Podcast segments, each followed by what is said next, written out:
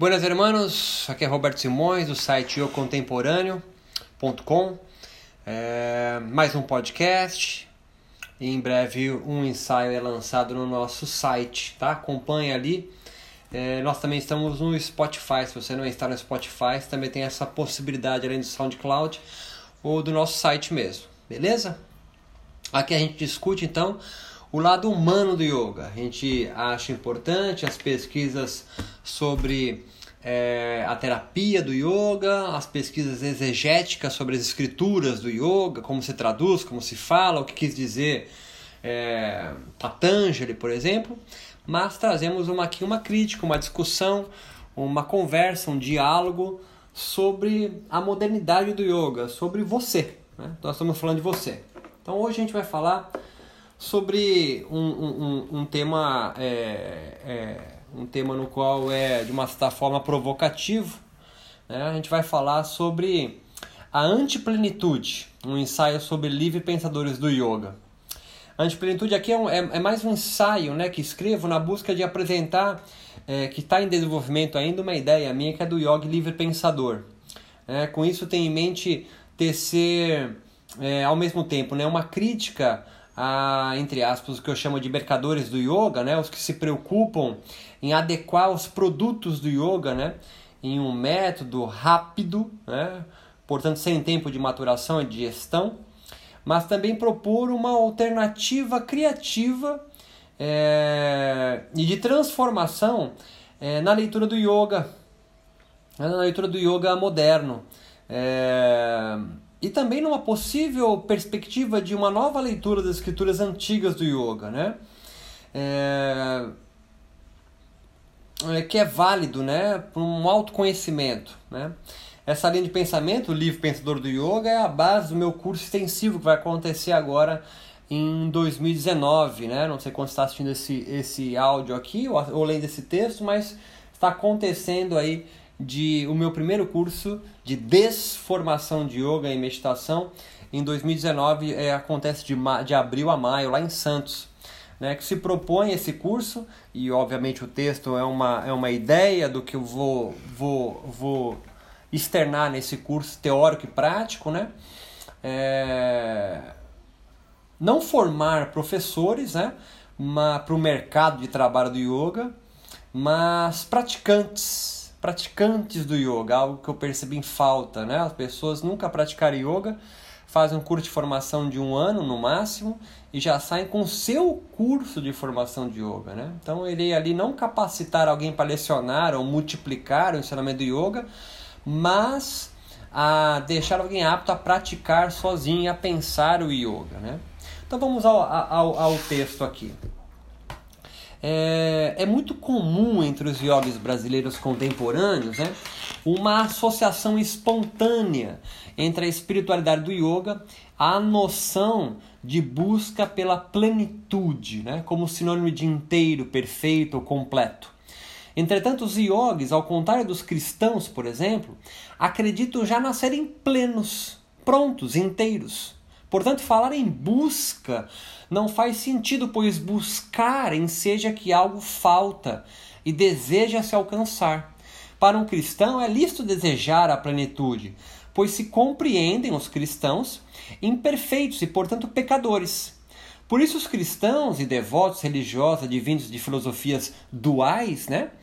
É, tem, tem um outro mundo, né? tem um Deus fora de você, denominam essa busca final de redenção, ou seja, para um cristão, né, é, eles buscam redimir ou recuperar as suas falhas para alcançar o céu e não decair no inferno. Mas entre os yogis, sendo perfeitos, completos, inteiros desde o nascimento, nada deseja se obter, seja a própria plenitude, autoconsciência, aumento da performance, vida plena, ou qualquer outro desejo né, que se constrói modernamente, antigamente também, a promessa da plenitude, nascendo do desejo, da falta, mais especificamente da esperança de completude que ainda não sou, é de origem dualista do mundo.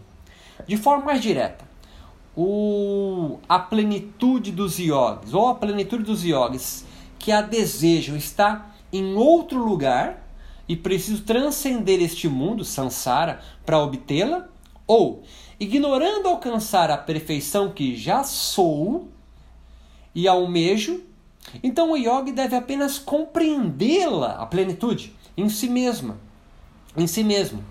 Desta feita, vamos tentar esmiuçar nesse nosso bate-papo aqui essa confusão que aproxima o yoga mais ao mundo cristão e o afasta da verdade imanente, né, que só existe neste mundo, de não ser nada, a não ser humano mesmo, demasiadamente humano. Por isso, defendo esse yogi contemporâneo que vive em constante progresso, peregrinação de desapego, de uma forma criativa de vida altruísta, com coragem em recriar-se sempre e ao mesmo tempo capaz não levar-se tão a sério, pois sabe que tudo é uma ilusão maia.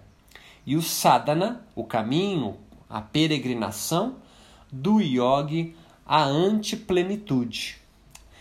Então vamos lá, assim, Platão foi um dos mais importantes filósofos da civilização ocidental e mestre de Aristóteles, seu principal e mais conhecido discípulo. Ambos forneceram a base filosófica para que a espiritualidade cristã prosperasse como instituição social religiosa no Ocidente. Para os cristãos, tradutores do platonismo e aristotelismo, a busca pela plenitude, pela plenitude não poderia deixar de ser. Acontece em outro mundo, pois nascidos pecadores imperfeitos, os seres humanos só alcançariam a completude na transcendência. Jesus, Platão e Aristóteles, não necessariamente nessa ordem, acreditam assim em um outro mundo melhor, perfeito do que este aqui. Com Aristóteles, a questão ganha requintes mais interessantes, pois ele associou a busca pela plenitude, redenção, com a ideia de continuidade. Haveria uma espécie de linha ascendente transmigratória de almas, das mais inferiores às mais superiores, em direção a Deus o pleno em si mesmo, por assim dizer. A verdade absoluta e inquestionável que é Deus. Dito de outra forma, para Platão e Aristóteles e a Igreja Católica, por assim dizer, haveria uma subordinação ontológica né, do ser que nasce com você, cromossômica. Portanto, uma ordem social e biológica obrigatória a ser obedecida, por assim dizer, dos seres inferiores aos superiores. Se ainda não ficou claro para você, o passarinho curió é submisso aos homens, nessa perspectiva dual, a divina de Platão, Aristóteles e a Igreja Católica.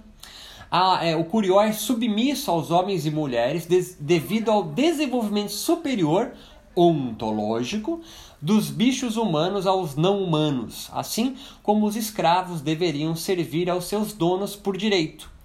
Cada um de nós nasceria com uma predisposição bem definida no universo ditado pelo Deus transcendente, e a plenitude ou redenção consistiria em encontrar o seu papel na sociedade com a certeza de ser feliz a partir de então. O fim do sofrimento em Platão, e portanto aos adoradores do Deus transcendente, significa sair da caverna e perceber que tudo que você sente com o corpo são sombras e ilusões. Mas a filosofia yógica não se desenvolve a partir do platonismo, aristotelismo ou cristianismo. O yoga, ao menos a partir da filosofia não dual de Shankara, né, essa perspectiva, acredita que sofremos não por sermos pecadores ou imperfeitos, mas ignorantes da plenitude imanente que já somos. O yoga, dessa forma, adveio de outra cultura com suas próprias filosofias e religiões que o abalizaram como narrativa legítima na sociedade que o erigiu. Ao invés de outro mundo transcendente, o mundo ideal de Platão, o céu cristão ou o nosso lar espírita kardecista, a plenitude, literalmente Ananda em sânscrito, a bem-aventurança, está aqui, na imanência, em samsara, e não lá, na transcendência. E agora talvez seja importante algumas linhas a mais aos não iniciados esses termos malucos teológicos, né, imanência e transcendência. O conceito do Deus imanente comporta um mundo não dual, ou seja, Deus é a causa e não a medida de todas as coisas que estão nele e nada existe fora dele, de Deus. Tal teoria é totalmente oposta ao do Deus transcendente platônico, aristotélico e cristão, que atribui a Deus uma existência separada das coisas. Em resumo, o Deus na transcendência é o criador de coisas. Você, a pedra e o nosso passarinho curió possui uma existência separada de Deus. O Deus na imanência é todas as coisas. Na transcendência, quando você morrer, acreditam os transcendentalistas, algo continuará vivo e transmigrará entre os mundos, o de lá para cá e vice-versa. Na imanência, quando você morrer, não há algo que sobrevive. Mais simples ainda, o curió, o guru iluminado e o xamã da floresta voltarão ou continuarão a serem Deus, já que são partes do todo e não a sua imagem e semelhança. Sim, isso lhe, lhe, lhe confunde, eu tenho certeza, né? Pois você, brasileiro, foi socializado em uma realidade que o fez compreender que a plenitude não está em você, mas em outro lugar. Um, em Deus, na natureza, nas Pleiades ou em uma comunidade no interior da Bahia. E esse é o ponto que retorno mais uma vez, pois irei ao longo deste ensaio tentar lhe apresentar uma outra atitude de conviver com o conceito de plenitude de Deus no yoga. Esta realidade yógica que estou lhe expondo, a imanente, não delega a outro bicho humano sua caminhada espiritual de encontro ao que você já é. O intuito estará, já adianto desde já, em transformá-lo em um livre pensador no yoga e não mais um subordinado a gurus que lhe prometem a vida eterna. Mesmo porque a eternidade só pode existir na realidade dual de Platão e companhia, como já expomos. Para isso, vou denominar de yogis convertidos aos que se dedicam a prestar culto a um Deus transcendente, outsider, Deus que estabeleceu uma linha de chegada para a plenitude. E yogis peregrinos, aos que decidiram por conta própria caminhar de corpo e alma, literalmente, em direção ao divino da imanência, aqui e agora. Como os yogis convertidos ao Deus transcendente vivem? Eles vivem esperando a vida boa, plena, portanto, em outro mundo é um jogo de barganha espiritual. Lhe entrego oferendas, realizo todos os dias asanas e canto mantras em sânscrito perfeito, esperando a plenitude. O que mais eles se focam é na esperança, pois se convenceram ou foram convencidos, por isso convertidos, que estas vidas ou esta vida é um processo de evolução. Mais simples se percebem como seres celestiais em desenvolvimento. E o futuro a Deus pertence. Pensam eles delegando sua liberação, redenção, caivalha no yoga a outro. E como há franquias deste Deus transcendente aqui, escolas, linhagens, tradições, igrejas que o representam, né? É só encontrar um representante franqueado certo e entregar a sua vida nas mãos deles. Outra característica dos convertidos, decorrência da visão transcendente de mundo e Deus, é a crença na existência de apenas uma verdade, a, a deles, óbvio.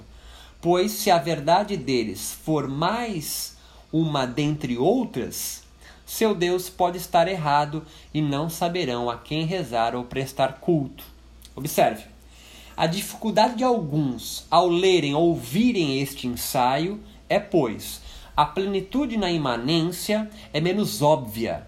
Leia-se, não está no senso comum aos iogues brasileiros, mesmo sabendo de cor o Vedanta Advaita ou Adueta, que é não dual. que é o de Shankara. Isto ocorre devido à socialização primária dos, dos brasileiros, dos yogis, terem ocorrido por instituições espirituais dualistas. Não obstante, defendo também pelo erro que alguns yogis gurus brasileiros cometem ao vender a plenitude como um conjunto de regras e condutas morais. Na imanência, a plenitude está diametralmente afastada da perspectiva de receituário, como ficará mais claro até o final desse nosso ensaio. Os yogis peregrinos que vivem em comunhão com Deus imanente não tecem esperança de um outro mundo existir, pois só há este. Nesta perspectiva não dual de viver, não há, portanto, uma só verdade, pois a crença em um Deus transcendente, fora do mundo, ditando as regras do jogo, que só ele sabe, é mais uma ilusão criada pelos bichos humanos, sabem os peregrinos espirituais. Ou você acha que foi pura coincidência sociedades que cultuavam e cultuam ainda vários deuses serem denominadas como primitivas, bárbaras e selvagens, exceto a grega, pois se converteu a tempo, e ou quase sempre compradas com a igreja certa, dual, serem adequadas, como por exemplo instituir que Vishnu, Shiva e Brahma é uma trindade hinduísta. Isso faz parte de uma religião comparada para aproximar, durante o período de colonização da Índia pelos ingleses, da doideira que é a teologia hinduísta, ficar próxima à religião católica e aí então ser legitimada. Os yogis peregrinos, sob perspectiva imanente, assim, são criadores de formas de viver e realidades, e com elas novas verdades em constante mutação convivem entre si. Nem sempre a harmonia da racionalidade que os convertidos creem existir, mas no caos mesmo que os peregrinos sabem ser. A plenitude neste yoga peregrino é o fim da ignorância, a vidya, e não da ilusão, maya como preconizado por alguns yogis convertidos e espontâneos. No yoga antiplenitude, o fim do sofrimento é a ignorância também a ser eliminada, mas não em vistas a aniquilar as ilusões da vida maia, pois sabem os yogis peregrinos que, se tudo é Deus, imanência, as ilusões que criamos são a sua graça também. E nos auxiliam as ilusões Maia a conviver melhor e com maior pluralidade no único mundo que há. Mas para as ilusões da vida auxiliarem aos yogis peregrinos em suas sendas espirituais, sadhana, precisam eles destruir a esperança da plenitude transcendente. Em outras palavras, Primeiro é necessário subir o véu de Maia e vislumbrar que não há nada mais do que utopias criadoras na vida e na morte imanente, e parar de carregar como camelos os compêndios moralistas de outros, tradições, igrejas. Em segundo momento, depois de saber que só há ilusões, Maia, como um leão enfurecido, compreender em quais ilusões se vive e reagir contra, revolucionando a sua vida.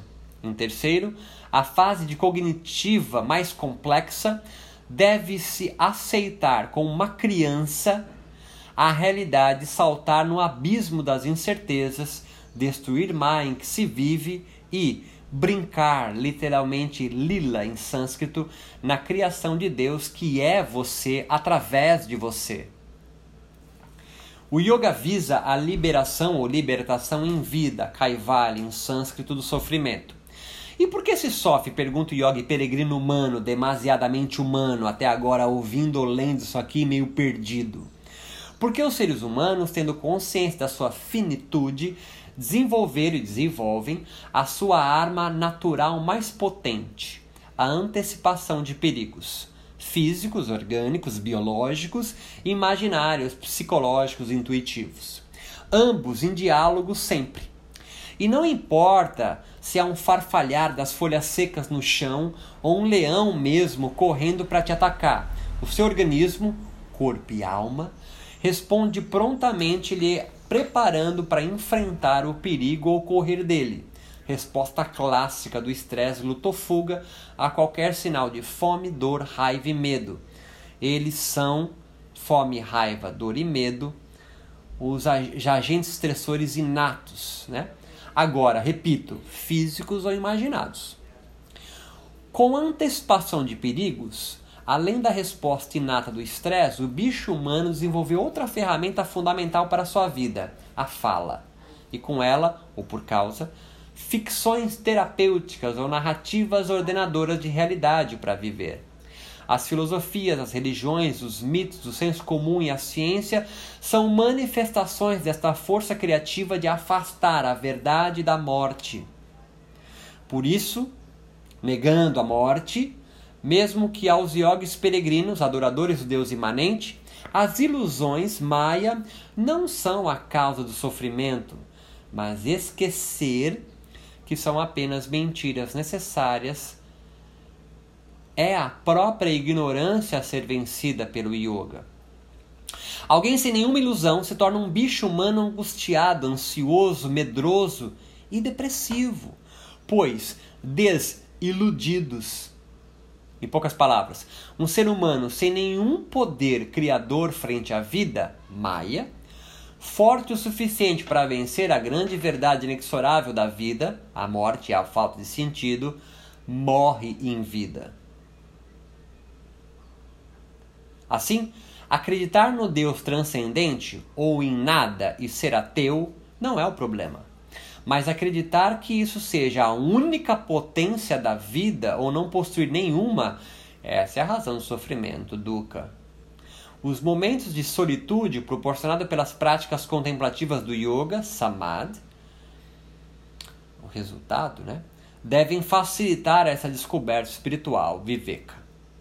É lícito pensar que herdamos muitas mentiras, narrativas, ficções, ilusões, maias, de outros bichos humanos na gregaridade, pois, ao longo da nossa socialização, poucos são autorizados a subverter a ilusão do Deus outsider, dualista, único criador. Sobretudo nós vivemos aqui numa cultura elegida pelo catolicismo.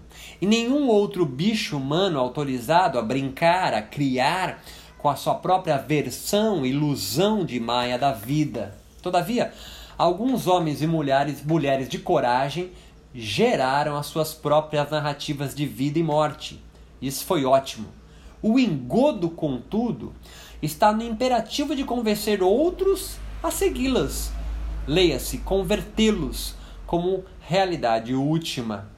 Invariavelmente, esses poucos bichos humanos de coragem, mas convertidos na visão dualista de mundo, adoradores do Deus transcendente, podem vir a se transformar em especialistas de conversões de suas próprias ilusões ou de outros, os denominados sacerdotes, profetas místicos e até feiticeiros. Por avaliarem que as suas próprias versões da realidade, ou as que herdaram, serviram muito bem a eles, e convertidos na visão dual de mundo, os especialistas em conversões se esquecem do poder criativo que agiram neles, renegam a divindade que há neles e passam a se dedicar exclusivamente em converter outros na própria ilusão em que vivem. Exemplos? Os discípulos dos rishis, suamis, brahmanes, que escreveram as ficções védicas, são uns. Os budistas que narraram criativamente as nobres verdades foram outros. Os apóstolos cristãos, com suas ilusões bíblicas, e o mais próximo a nós yogis brasileiros, Patanjali, com suas mentiras terapêuticas contidas no Yoga Sutras, foram outros. Interessante aqui neste ponto, você leitor ou, ou, ou que está me ouvindo aqui, autoavaliar seus sentimentos e emoções ao ler ou ouvir essas últimas linhas acima.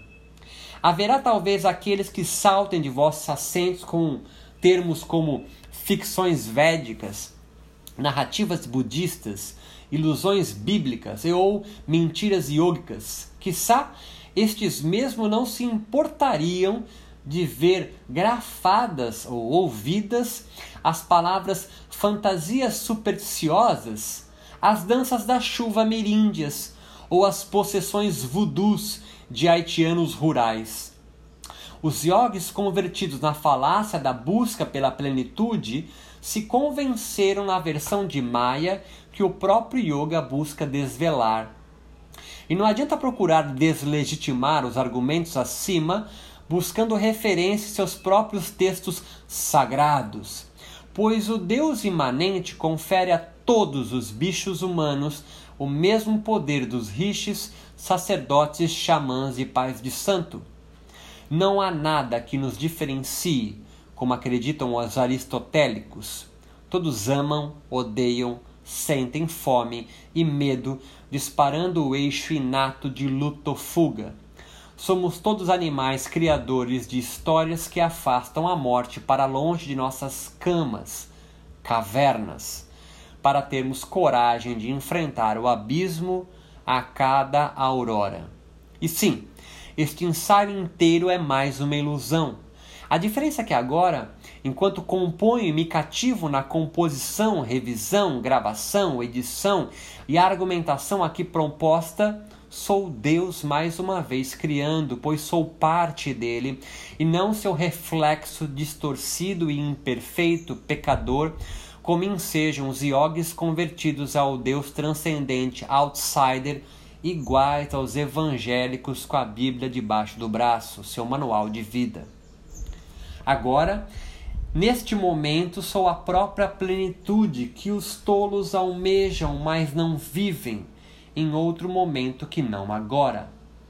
Não há busca da plenitude no yoga, só ação, vida criando e se recriando. Um yogi peregrino assim se extasia em gozo com tal perspectiva de leitura, mesmo não concordando com nada exposto, pois sabem que a potência de viver vem da fonte intuitiva da criação. Enquanto isso, o Ió convertido busca com ódio e ressentimento o calmo e sereno, confirmação da versão gregária e única de viver em textos erigidos por outros há séculos e até milênios antes, na fútil esperança de, se seguir os preceitos de Yamas e Yamas, por exemplo, ser agraciado talvez pela bem-aventurança depois. Este, o yogi convertido, só aceita mudanças quando seus sacerdotes o assim o autorizarem, seja com nome auferido, cordão branco, mantra sagrado ou qualquer outro subterfúgio que postergue o que ele já possui. Por não acreditar na sua intuição corpo-alma, delega a outro que ele entende mais autorizado do que ele mesmo. Enquanto isso, o yogi peregrino se beneficia ou descarta os pensamentos aqui apresentados por saber que são apenas pensamentos. Mais uma narrativa de outro peregrino, criador como ele das infinitas formas de viver, inventada no intuito de expor em linguagem a intuição divina que o atravessa como pura potência. O convertido, por outro lado, ignora solenemente toda e qualquer exposição de uma verdade que não venha dos seus especialistas em conversões. Ele está proibido, pois foi impelido a descompreender, reprimido toda a força imanente da plenitude nele. Esta descompreensão foi inculcada para que tudo que venha de fora do escopo gregário em que vive adentre seu ser como ideias novas de Deus. Há um medo intrínseco que uma forma de viver sobrepuje a única forma de vida que escolheu, ou pior, tenha sido escolhida para ele. Só existe um Deus, uma verdade, ou qualquer outro jeito de viver é ameaçador.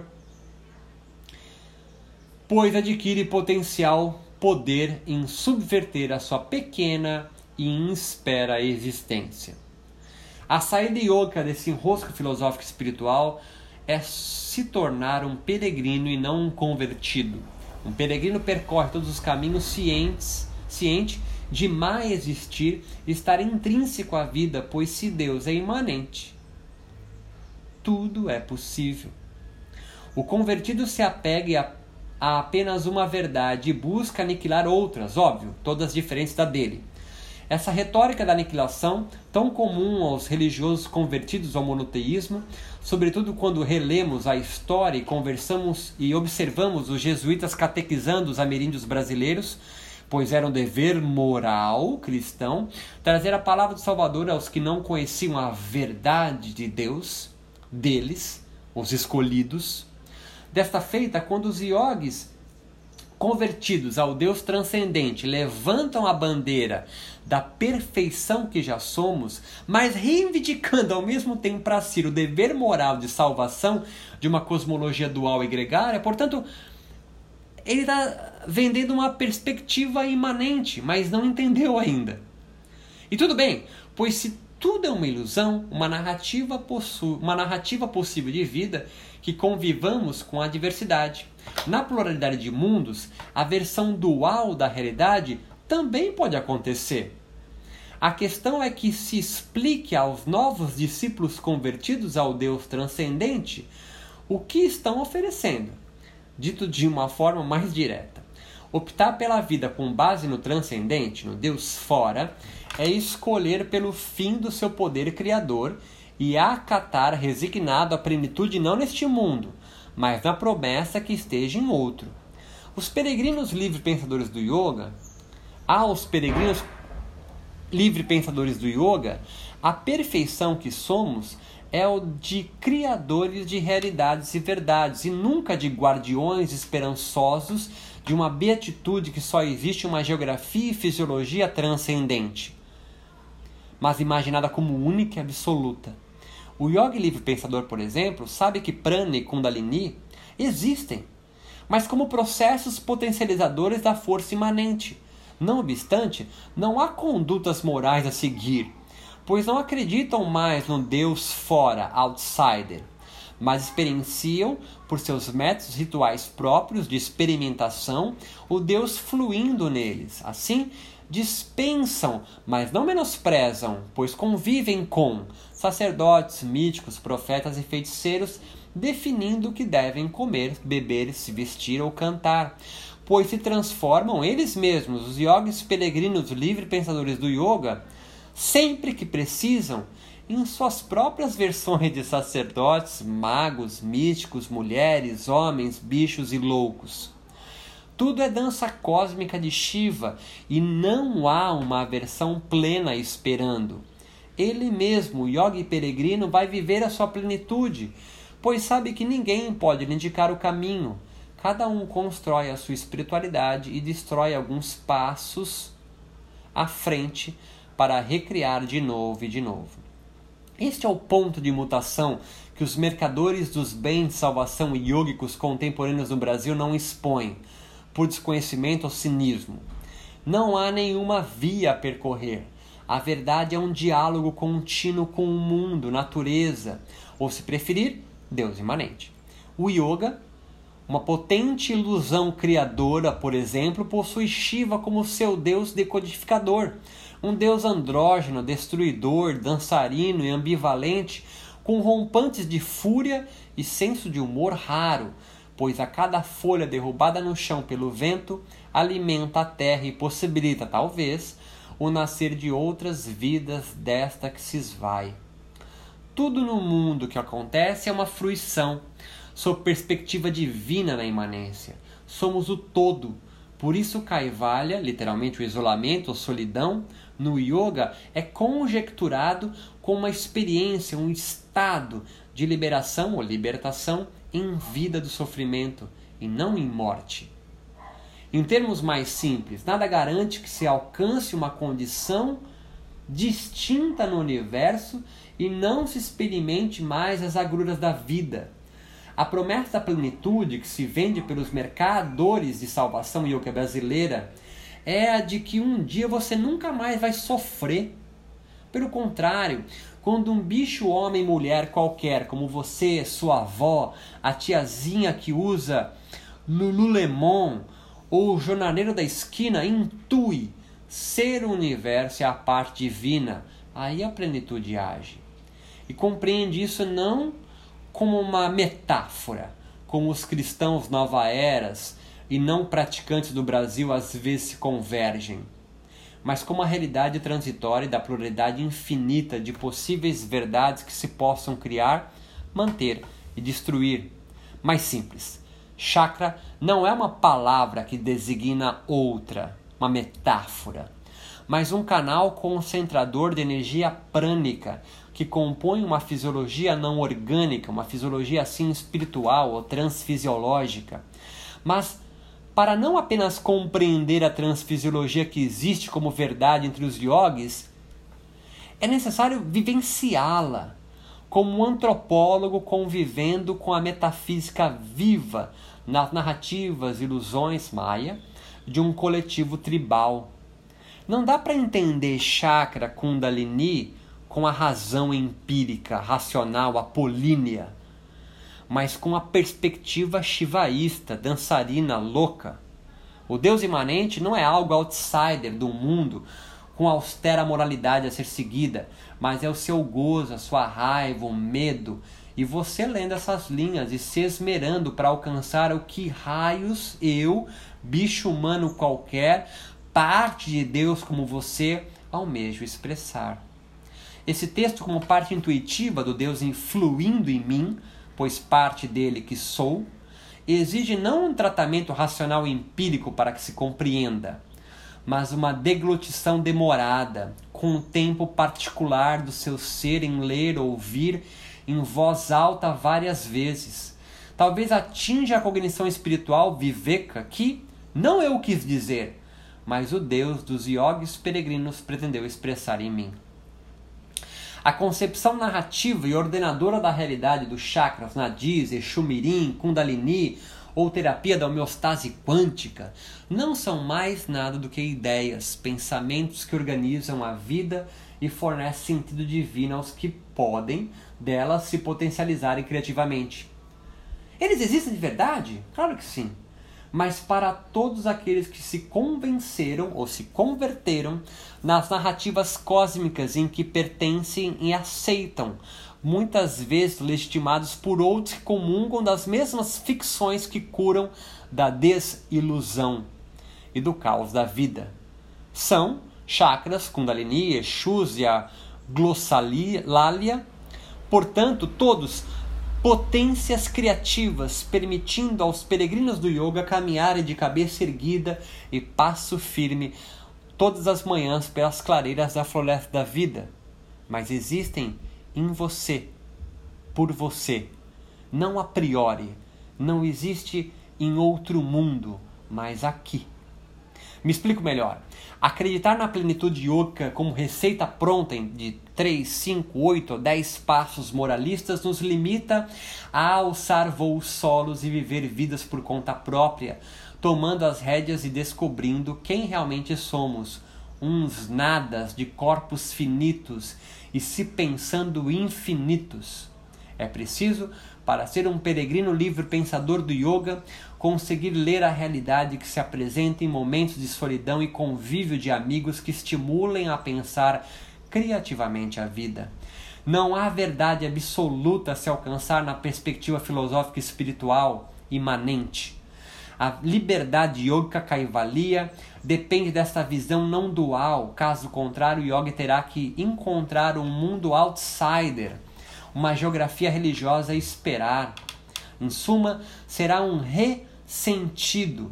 Alguém a vida inteira existindo sempre com a mesma sensação de mundo e não se permitindo viver, sentir de outra forma, invariavelmente sentindo-se, se não conseguir, culpado. Meditar, praticar posturas combinando com respiratórios, entre aspas, e participar de processos rituais purificadores ou entoando sons em sânscrito não abrirá as portas, não abrirá as portas perceptivas para uma verdade, pois a realidade é uma construção social e não há várias instituições encarregadas de defini-las. Por isso, ser mais interessante, como Arjuna, aconselhado por Krishna, enfrentar o desafio de viver matando aqueles que amam os processos rituais yogis estão mais do que portais que, quando abertos, lhe permitem, por um tempo limitado no início, vislumbrar não Maia, a ilusão em que vive, mas no plural, as ilusões em que criaram para você e outras tantas que você mesmo erigiu de forma divina, e se conseguir alcançar a ideia do livre pensador do yoga, criará infinitamente até a morte. Mas não há mais nada do que Maia no mundo, volta a reiterar. Não se medita para sair do mundo, mas para entrar em sua brincadeira criativa, Mahalila. Assim, tomar os conceitos yogicos como a priori, ou seja, como condição inequívoca e absoluta cromossômica para aquisição de bem-aventurança caivalha, é renegar uma ilusão, por exemplo, os dogmas cristãos em que você cresceu e se converter às crenças do yoga. Ou melhor, fazer um mix disso, criar um sincretismo, um hibridismo disso e não ter culpa. O yoga se tornará as suas próprias jaulas morais e dogmáticas se não o perceber, o yoga, como um mais um caminho a percorrer. Daí o termo que eu utilizo de peregrino e não de convertido. Então qual é a saída? Pergunta está sendo mal formulada, pois é um questionamento de quem percebe um mundo ainda transcendente. Quem busca a saída é o covarde que se amedronta perante a vida e espera a salvação e a redenção dos seus pecados. Como se a plenitude fosse um presente do Deus outsider aos mais afortunados, aos, entre aspas, que tiveram méritos na passagem por esse mundo de dor e sofrimento, bradam os conservadores de ilusões. Na verdade, do peregrino do yoga, sendo Deus imanente o mundo em constante mutação, pois é criado, destruído e recriado novamente, a pergunta mais correta seria: qual a saída para minha angústia, dor, sofrimento que eu devo criar e parar de buscar agora? Quero me tornar um revolucionário de ilusões. O yogi que se caracteriza pela inovação, pela originalidade, pela possibilidade de renovar os padrões estabelecidos e ser ousado. E as respostas já erigidas pelos grandes gurus que já existiram? Pergunta ainda o yogi conservador. Sem dúvidas desenvolveram excelentes narrativas, ficções maias, para eles e os seus, talvez. Mas as religiões e espiritualidades não são universais? Amedrontado, ele pergunta ainda. Sim. Para os que se converteram ao Deus único, só existe uma verdade e realidade. Por isso que muçulmanos e cristãos travaram, travam ainda, a Guerra Santa. Aos yogis peregrinos livre pensadores, aqueles que não se converteram a um Deus transcendente, mas ao imanente, ao que vive neste mundo e só neste mundo, há vários ou nenhum Deus. Pois, consequentemente, haverá sempre uma infinitude de realidades e verdades, e verdades a serem descobertas e desenvolvidas. Para buscar definir melhor a ideia proposta neste ensaio, pense na concepção do eterno retorno, e aqui também serve o da transmigração das almas, a reencarnação, entre aspas. Você pode encarar essa narrativa do eterno retorno do mesmo com uma verdade absoluta pertencente a uma perspectiva da realidade absoluta e transcendente. E aí você realmente desenvolve uma convicção que poderá voltar com alguma característica sua, única, essência, literalmente. Essa é uma possibilidade. E vamos nos aprofundar um pouco mais nela. Se algo em você consegue realmente retornar à vida, é porque essa coisa é imortal. Mas essa coisa imortal é você. Sendo imortal, pensa comigo, você não pode ser parte de Deus, mas apenas sua imagem e semelhança. Não há como ser parte do divino e ao mesmo tempo ser imortal. Ser imortal pressupõe que não há retorno, pois volta a ser o que sempre foi Deus. E se você é apenas parte dele, então és imperfeito, pois perfeito apenas ele, o Criador. Sendo imortal, parte dele e imperfeito, você será eternamente passível de erros, ou seja, um pecador ontologicamente falando na linguagem monoteísta cristão. A construção lógica está correta. Você não é Deus, mas uma centelha divina, ou seja, uma partícula ígnea ou iluminada que salta de um corpo. Deus transcendente, em brasa. É uma fagulha, uma faísca. De outra forma, para ser perfeito em si mesmo, portanto pleno, você precisa ser Deus e não parte, faísca dele. Deste modo, a perspectiva yoga de plenitude, aquela que advém da filosofia não dual de Shankara, só faz sentido lógico, filosoficamente falando, se você for parte dele mesmo, imanente. Mas para ser o próprio fogo e não uma fagulha, você deve um dia morrer de corpo e alma. E sem trocadilho, o fogo se apaga ou retorna para a fogueira. Assim sendo, a cosmologia imanente da vida pressupõe morrer por inteiro, e a coisa imortal que você imaginava ser é maia também, e se extingue junto da finitude do seu corpo e alma, voltando a ser o que sempre foi, Deus. Como entidade viva e parte do Deus imanente, você e todas as suas criações e de outros bichos humanos voltarão um dia para Deus, que é o todo. Voltando agora à nossa perspectiva do eterno retorno, mas agora do ponto de vista do peregrino imanente, o próprio Deus em bicho humano. Você e eu, e o Curió, têm o próprio poder criador e destruidor de Deus em si. Plenitude é isso ao peregrino do yoga. Então, o que você faria se soubesse que retornaria eternamente para este mesmo ponto da sua vida que está agora, além dessas linhas? Você mudaria algo? Pois observe, não existe na imanência um ser outsider que resolverá esse problema. Não existe um destino, anjos, entidades ou outro qualquer intermediário divino. Não há um outro mundo melhor.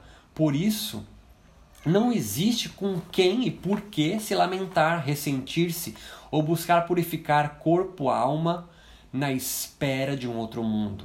Só há esta realidade, Sansara se repetindo, se repetindo e se repetindo outra vez. Talvez, se a sua vida estiver muito bem e lhe alegrando e aumentando a sua potência de vida, não você não empreenderá grandes esforços revolucionários. Entretanto, pelo contrário, se você estiver agora infeliz, miserável e pensando em abreviar a sua própria existência, não resolverá muito partir daqui pois não há um ali paradisíaco lhe esperando. Demore-se um pouco mais na ideia do eterno retorno com a imanência ainda ecoando em você. Perpetue-se com a ideia do eterno retorno. Você acordará infinitas vezes neste exato momento, lendo ou me ouvindo infinitas vezes. Posso arriscar aqui se mergulhar de cabeça nessa imaginação poderá se angustiar por alguns minutos, horas, até dias ou meses, anos. Mas não terá outra saída do que encontrar uma solução criativa, intuitiva, de transformar imediatamente a sua vida. Observar comportamentos nefastos, distanciar talvez de algumas pessoas, buscar recolhimento e solidão que lhe afetam de forma indesejada e mais um milhão de possibilidades. Mas entenda, só você poderá empreender isto nesta análise pessoal. Precisará desenvolver um acurado discernimento de si mesmo e da influência dos peregrinos imanentes do que o Deus outsider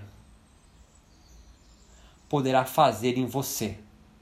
Desta feita, o yoga de Shiva se aproxima muito mais do Deus dos peregrinos imanentes do que o Deus outsider dos convertidos transcendentes que elegiu uma receita moral de bem viver para um Guarani ou um Maori de igual forma. Os peregrinos serão necessariamente, não há outra saída, impelidos a agir na ideia do eterno retorno. Relembre, mais uma vez, da ideia de Arjuna no Bhagavad Gita.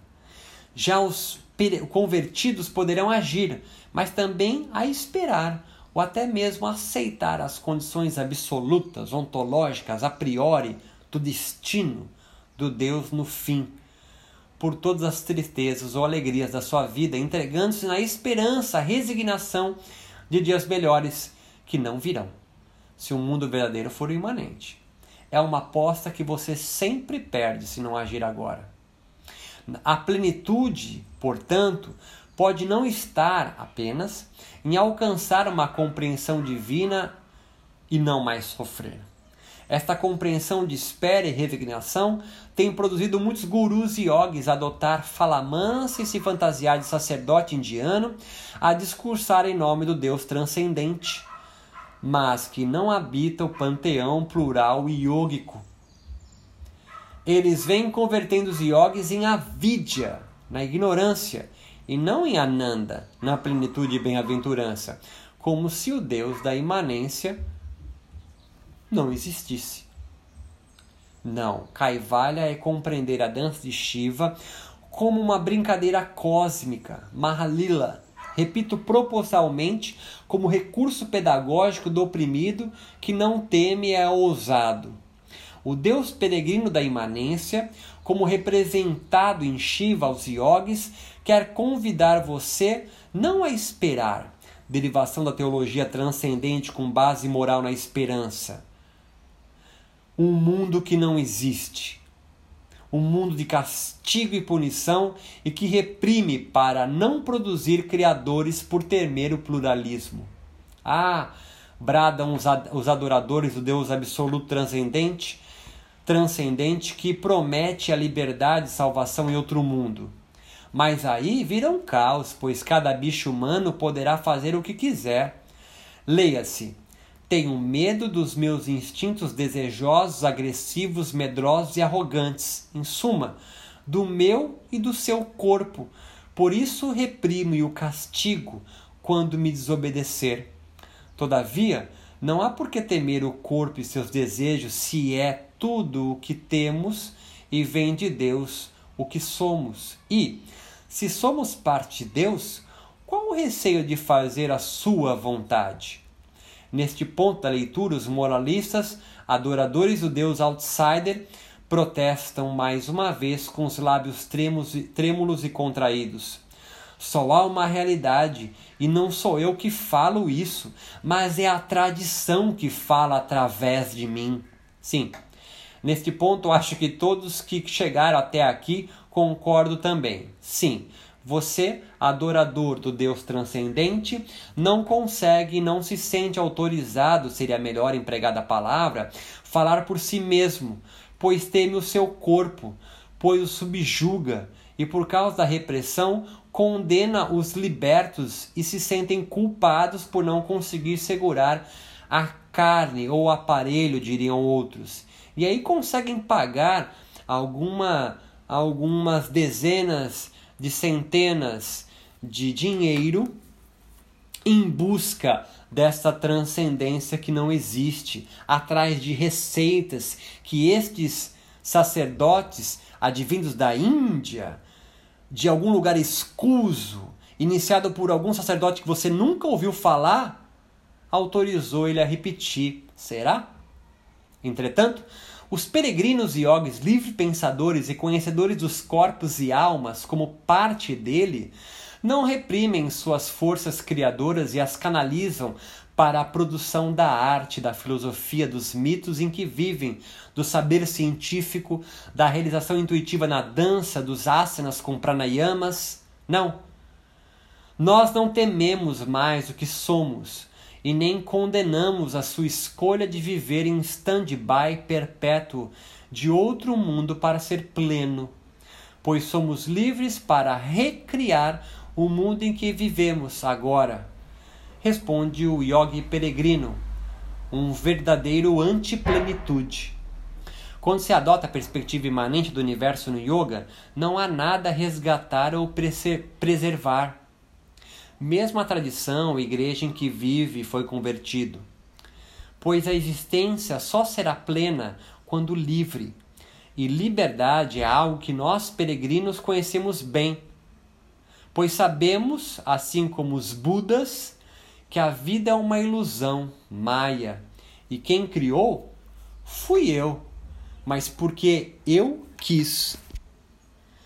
Meus amigos, um forte abraço, espero que vocês estejam juntos comigo. Dúvidas, angústia, mágoa, depressão, rancor, busquem ajuda profissional. E escrevam aqui, comentem, fiquem junto comigo. Forte abraço e não esqueçam de acessar www.contemporâneo.com, ouçam nossos podcasts, os nossos podcasts também no Spotify e nossos ensaios. Forte abraço!